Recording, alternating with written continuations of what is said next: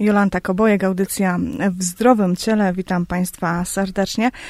Dziś będzie o hospicjum. Mam nadzieję, że obalimy kilka mitów, które niestety jeszcze w tym świecie krążą. Ale to za kilka chwil będziemy rozmawiać z naszym gościem, który przybył aż z Gdańska. Zostańcie Państwo z nami.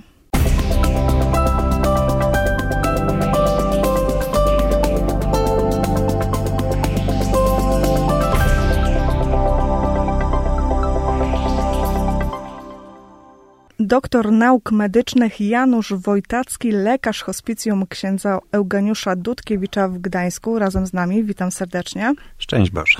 Panie doktorze, praca w hospicjum, jak można byłoby ją scharakteryzować? To, co robimy w hospicjum, określane jest często jako medycyna paliatywna. Do mnie najbardziej przemawia pochodzenie greckie tego słowa, określające płaszcz palium. I staramy się e, u chorych u których rokowanie co do wyleczenia jest bardzo niepewne, bardzo trudne, otoczyć płaszczem.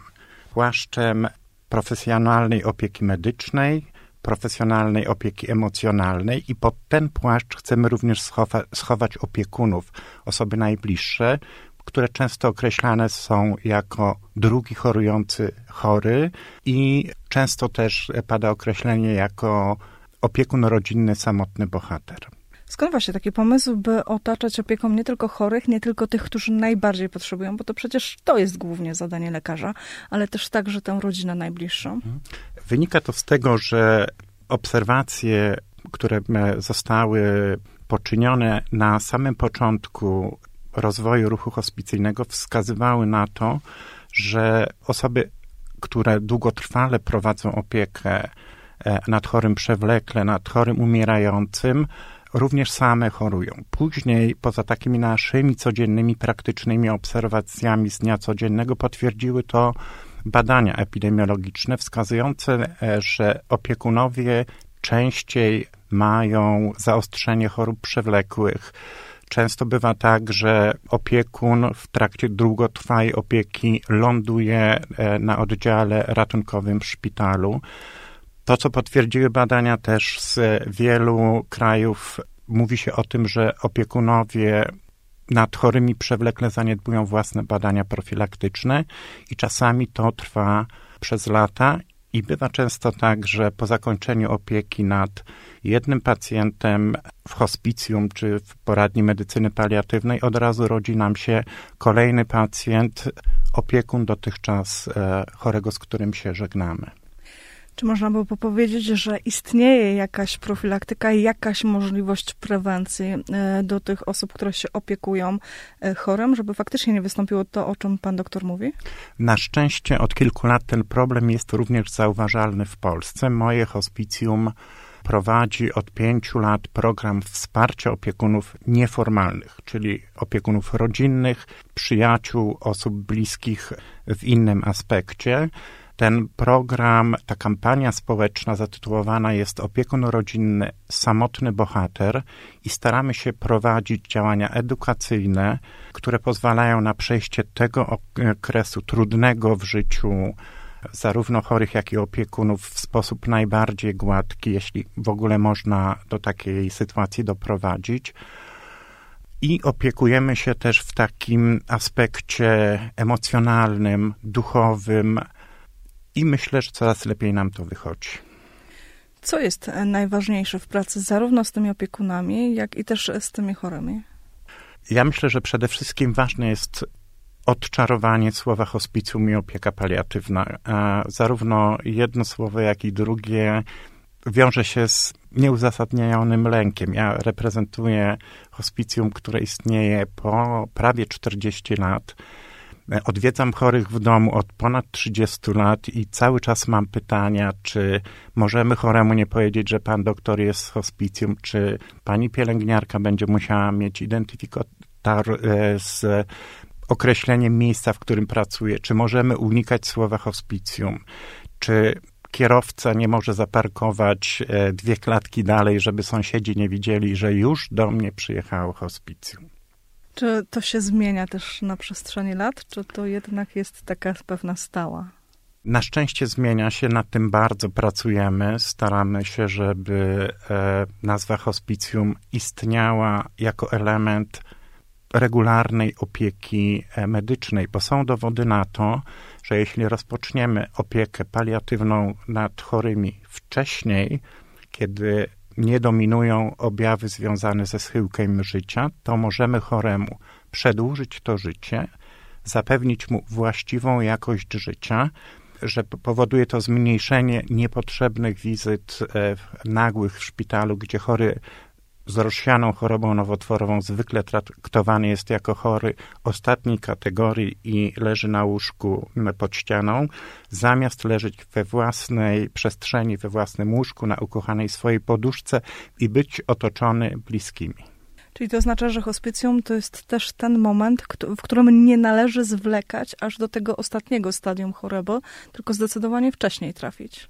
Tak, dlatego, e, że to jest korzystne z różnych aspektów. Z mojego aspektu, jako doświadczonego, powiedziałbym już z e, danego lekarza hospicyjnego, ważne jest to, żeby poznać chorego, żeby nie nawiązywać w takim trudnym okresie życia chorego, bo umieranie to przecież też życie, żeby nawiązać jakąś relację, zasłużyć na e, zrozumienie chorego, nawiązać e, rodzaj dialogu, żeby też rozpoznać sytuację w domu, na którego z opiekunów rodzinnych, nieformalnych możemy liczyć. I z tego powodu myślę, że objęcie opieką paliatywną niesie szereg różnych wartości dodanych. Jak to jest właśnie z tą opieką paliatywną? Jak to jest z Pana doświadczenia, żeby rzeczywiście też pokazać, czy hospicjum to najczęściej ten kres życia? Czy są też te przykłady, kiedy rzeczywiście człowiek przychodzi niejako przez pewien etap i wraca do zdrowia? Mam wiele takich przykładów i zawsze proszę tych chorych o to, żeby świadczyli, że przeszli przez etap opieki paliatywnej, hospicyjnej i na tyle postępowanie, które nie jest z założenia postępowaniem e, zmierzającym do całkowitego wyleczenia chorego, tylko poprawie e, e, jakości jego życia. E, danie swego rodzaju przestrzeni, danie czasu powoduje, e, że chorzy na jakiś czas odżywają. A jak jest później? Czy rzeczywiście jest tak, że oni mogą wrócić do pełni sił, do pełni zdrowia? Mam grupę takich chorych, których teraz pewnie bym tą grupę wyliczył z pamięci kilkudziesięciu osób na 30 lat pracy. Myślę, że to jest dużo w sytuacji, kiedy myślimy o tym, że hospicjum to jest schyłek życia i przyjdzie doktor hospicyjny, da zastrzyk i jutro pewnie będzie trzeba myśleć o e, sprawach ostatecznych. Tak nie jest. E, wielu moich chorych przez to, że coraz lepiej potrafimy kontrolować objawy związane z zaawansowaną chorobą nowotworową, ból, duszność, lęk, e, objawy depresyjne, ma e, podarowany czas. Zawsze pytam moich studentów, jak oni widzą opiekę paliatywną i najczęściej podają błędną definicję, że to jest opieka ostatnich kilku godzin, kilku dni życia. Tak nie jest. Dzięki uważności i postępowi e, medycyny dajemy tym chorym czas, przestrzeń. Pytam moich studentów, czy byłbyś gotowy na to, żeby umrzeć dziś, jutro, za tydzień.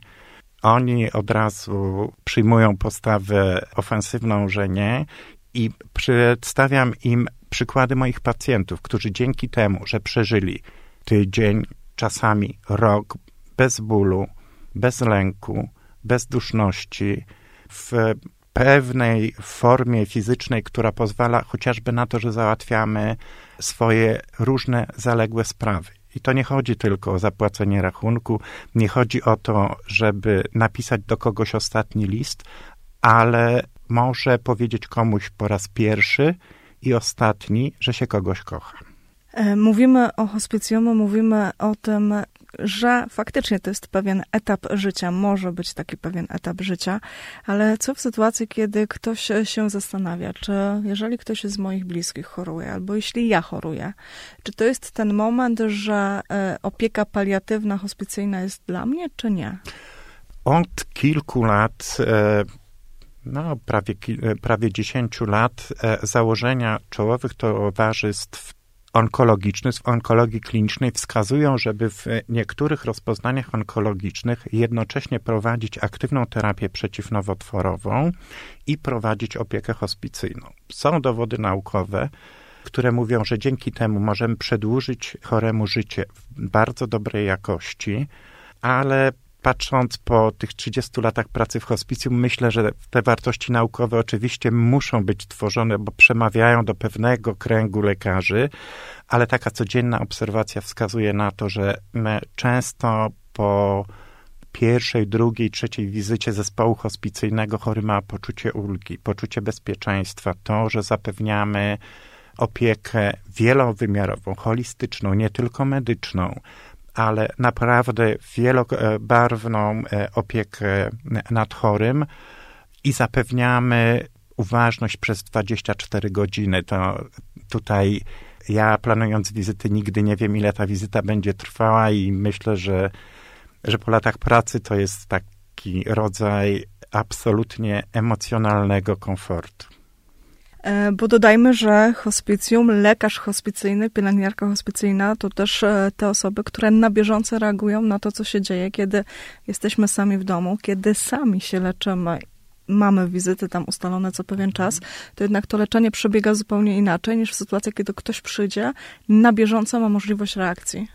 Tak, poza tym też czujemy się, że uzupełniamy trochę lekarzy prowadzących leczenie przyczynowe, bo bywa tak, że odbędzie się wizyta w e, jakimś środku onkologicznym, chory dostaje leki przeciwnowotworowe, wszystko jest dobrze w gabinecie, e, chory wraca do domu, pojawiają się działania uboczne różnej natury, nudności, wymioty, bóle i dostanie się ponownie do onkologa w sytuacji, kiedy ośrodki onkologiczne najczęściej działają do określonej godziny a chory onkologiczny będzie z mocy doraźnie odsyłany do ośrodka onkologicznego, który czynny jest najczęściej następnego dnia i trzeba się jeszcze tam na długą listę oczekujących zapytać.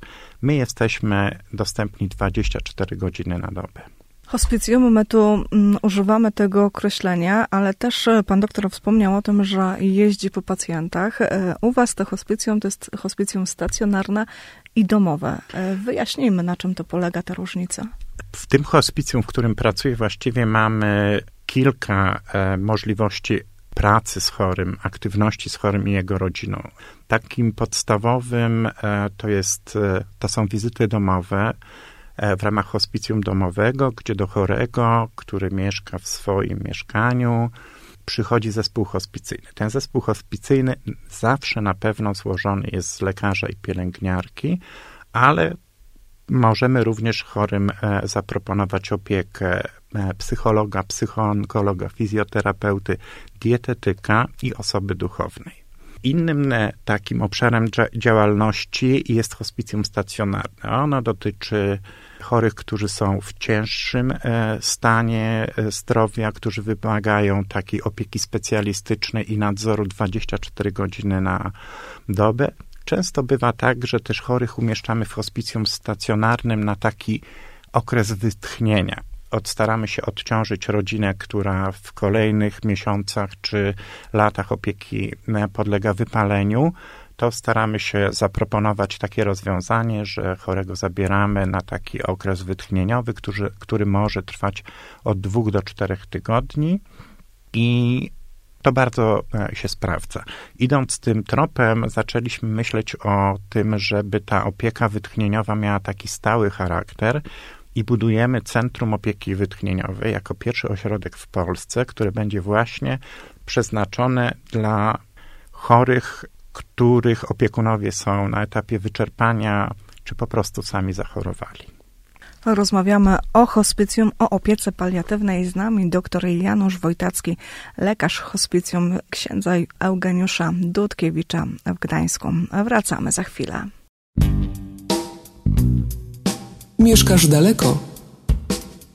Szukaj nas na www.radiojasnagora.pl Gdańsk, Częstochowa, trochę daleko, ale jak się okazuje i jak słychać, niekoniecznie.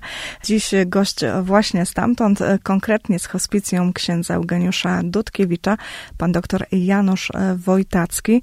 Panie doktorze, no właśnie, ruch hospicyjny w Polsce dość e, sięgający już, moglibyśmy powiedzieć, dawnych, dawnych czasów, ale to hospicjum w Gdańsku, to szczególnie to hospicjum domowe, ma swoją długą historię i powiedzielibyśmy, że przecierało szlaki, bo to pierwszy ośrodek tego typu w Polsce. Pierwszy ośrodek e, tego typu w Polsce. Za rok będziemy pokornie świętować 40-lecie, stojąc cały czas e, otwartym sercem dla chorych, opiekunów.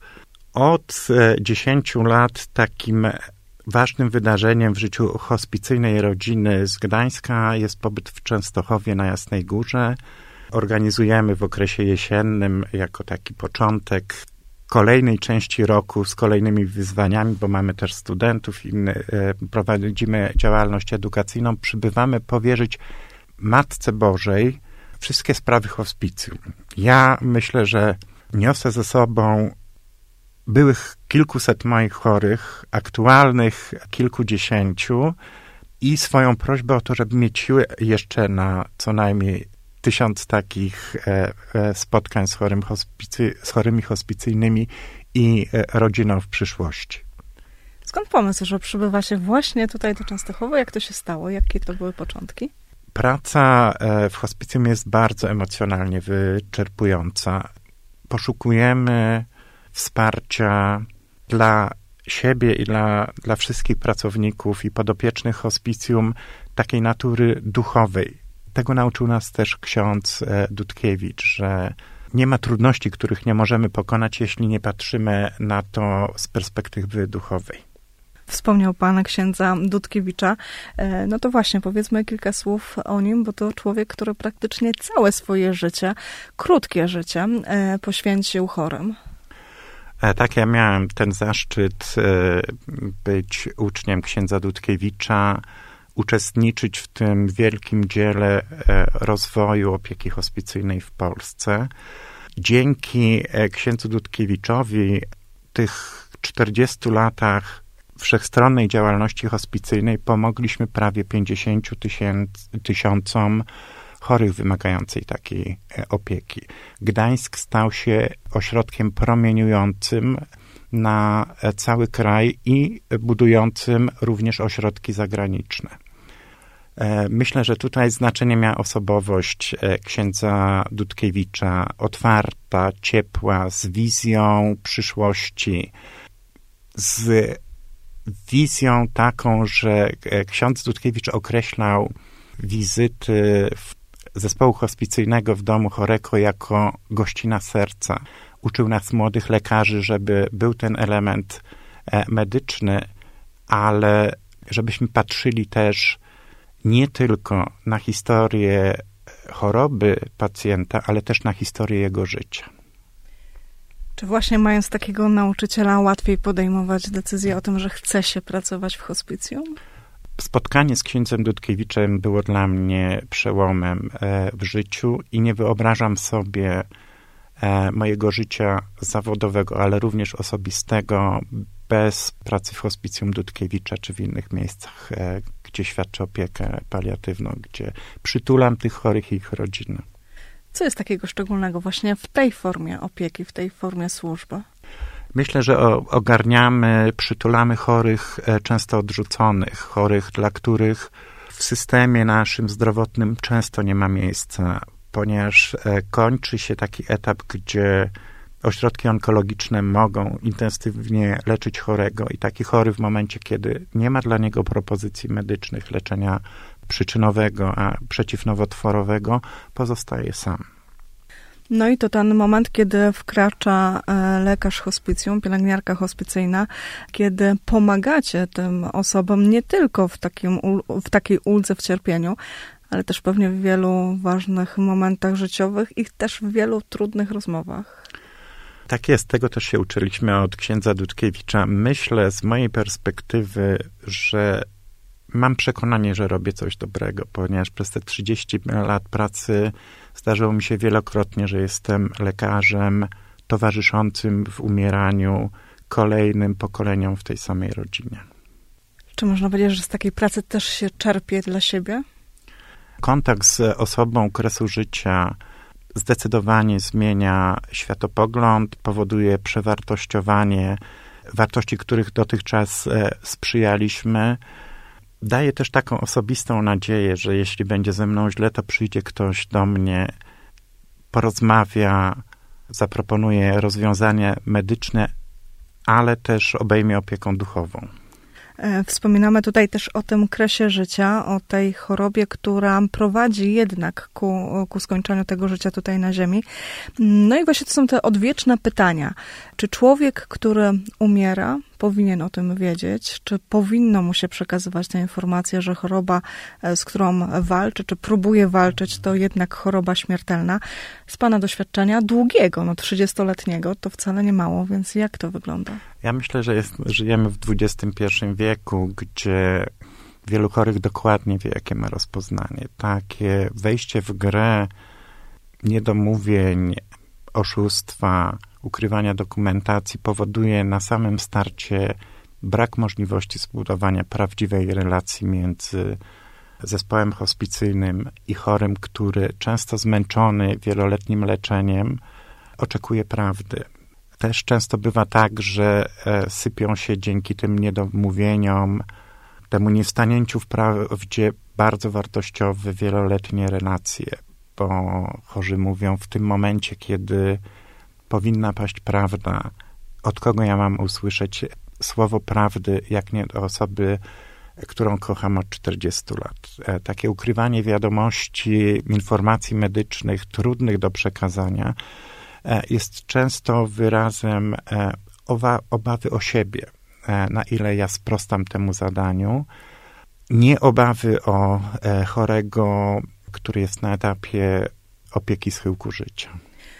Bo też nawet nie to, że obawa, ale też dania szansy temu człowiekowi, być może na dokończenie różnych spraw, różnych ważnych dla siebie rzeczy, a może też pewnego przewartościowania tego życia. Tak, to co e, mówił ksiądz Kaczkowski e, też, to czas to jest największy skarb, który możesz podarować dru, drugiemu człowiekowi. Ja to rozum, e, pojmuję w dwóch aspektach, że daję swój czas e, przychodzę na wizytę, która nie ma e, oznaczonego początku i końca, ale dzięki temu, że staram się poprawić stan zdrowia chorego, daję choremu przestrzeń czasową i ten moment, kiedy można już pewnie po raz ostatni powiedzieć coś ważnego, a czasami po raz pierwszy coś ważnego. Wobec e, opiekunów pozamykać swoje niepozamykane sprawy, uczuciowe, duchowe. Wspomina Pan o tych sprawach duchowych. Pracuje też w hospicjum imienia księdza Eugeniusza e, Dudkiewicza. Na ile ta sfera duchowa jest pomocna z jednej strony w leczeniu, a z drugiej strony też w tym odchodzeniu? Ja myślę, że chorzy, którzy mają przekonanie, że ich życie nie kończy się wraz z wypisaniem aktu zgonu przez lekarza, chorują e, łagodnie, z takim przekonaniem, że to cierpienie, które aktualnie ich dotyczy, e, kiedyś się skończy i po tym etapie e, cierpienia związanego z odchodzeniem pojawi się to, na co tyle czekałem.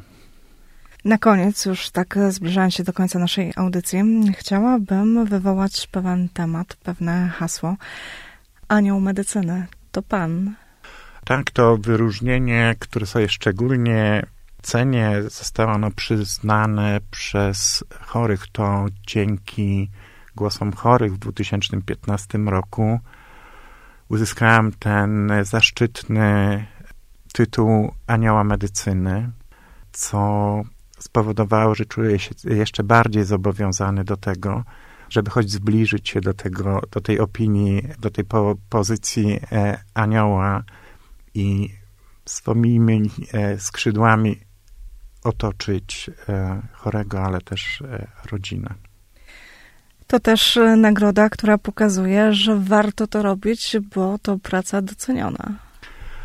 Tak, tutaj szczególnie przyjemnie byłoby, było mi czytać niektóre listy, którzy, które chorzy kierowali ich rodziny do kapituły, do Fundacji Anioł Medycyny. Myślę, że te, wiele tych listów pozostanie ze mną e, do końca i na pewno będzie wartościowym elementem w momentach wypalenia, w momentach wątpienia, zmęczenia.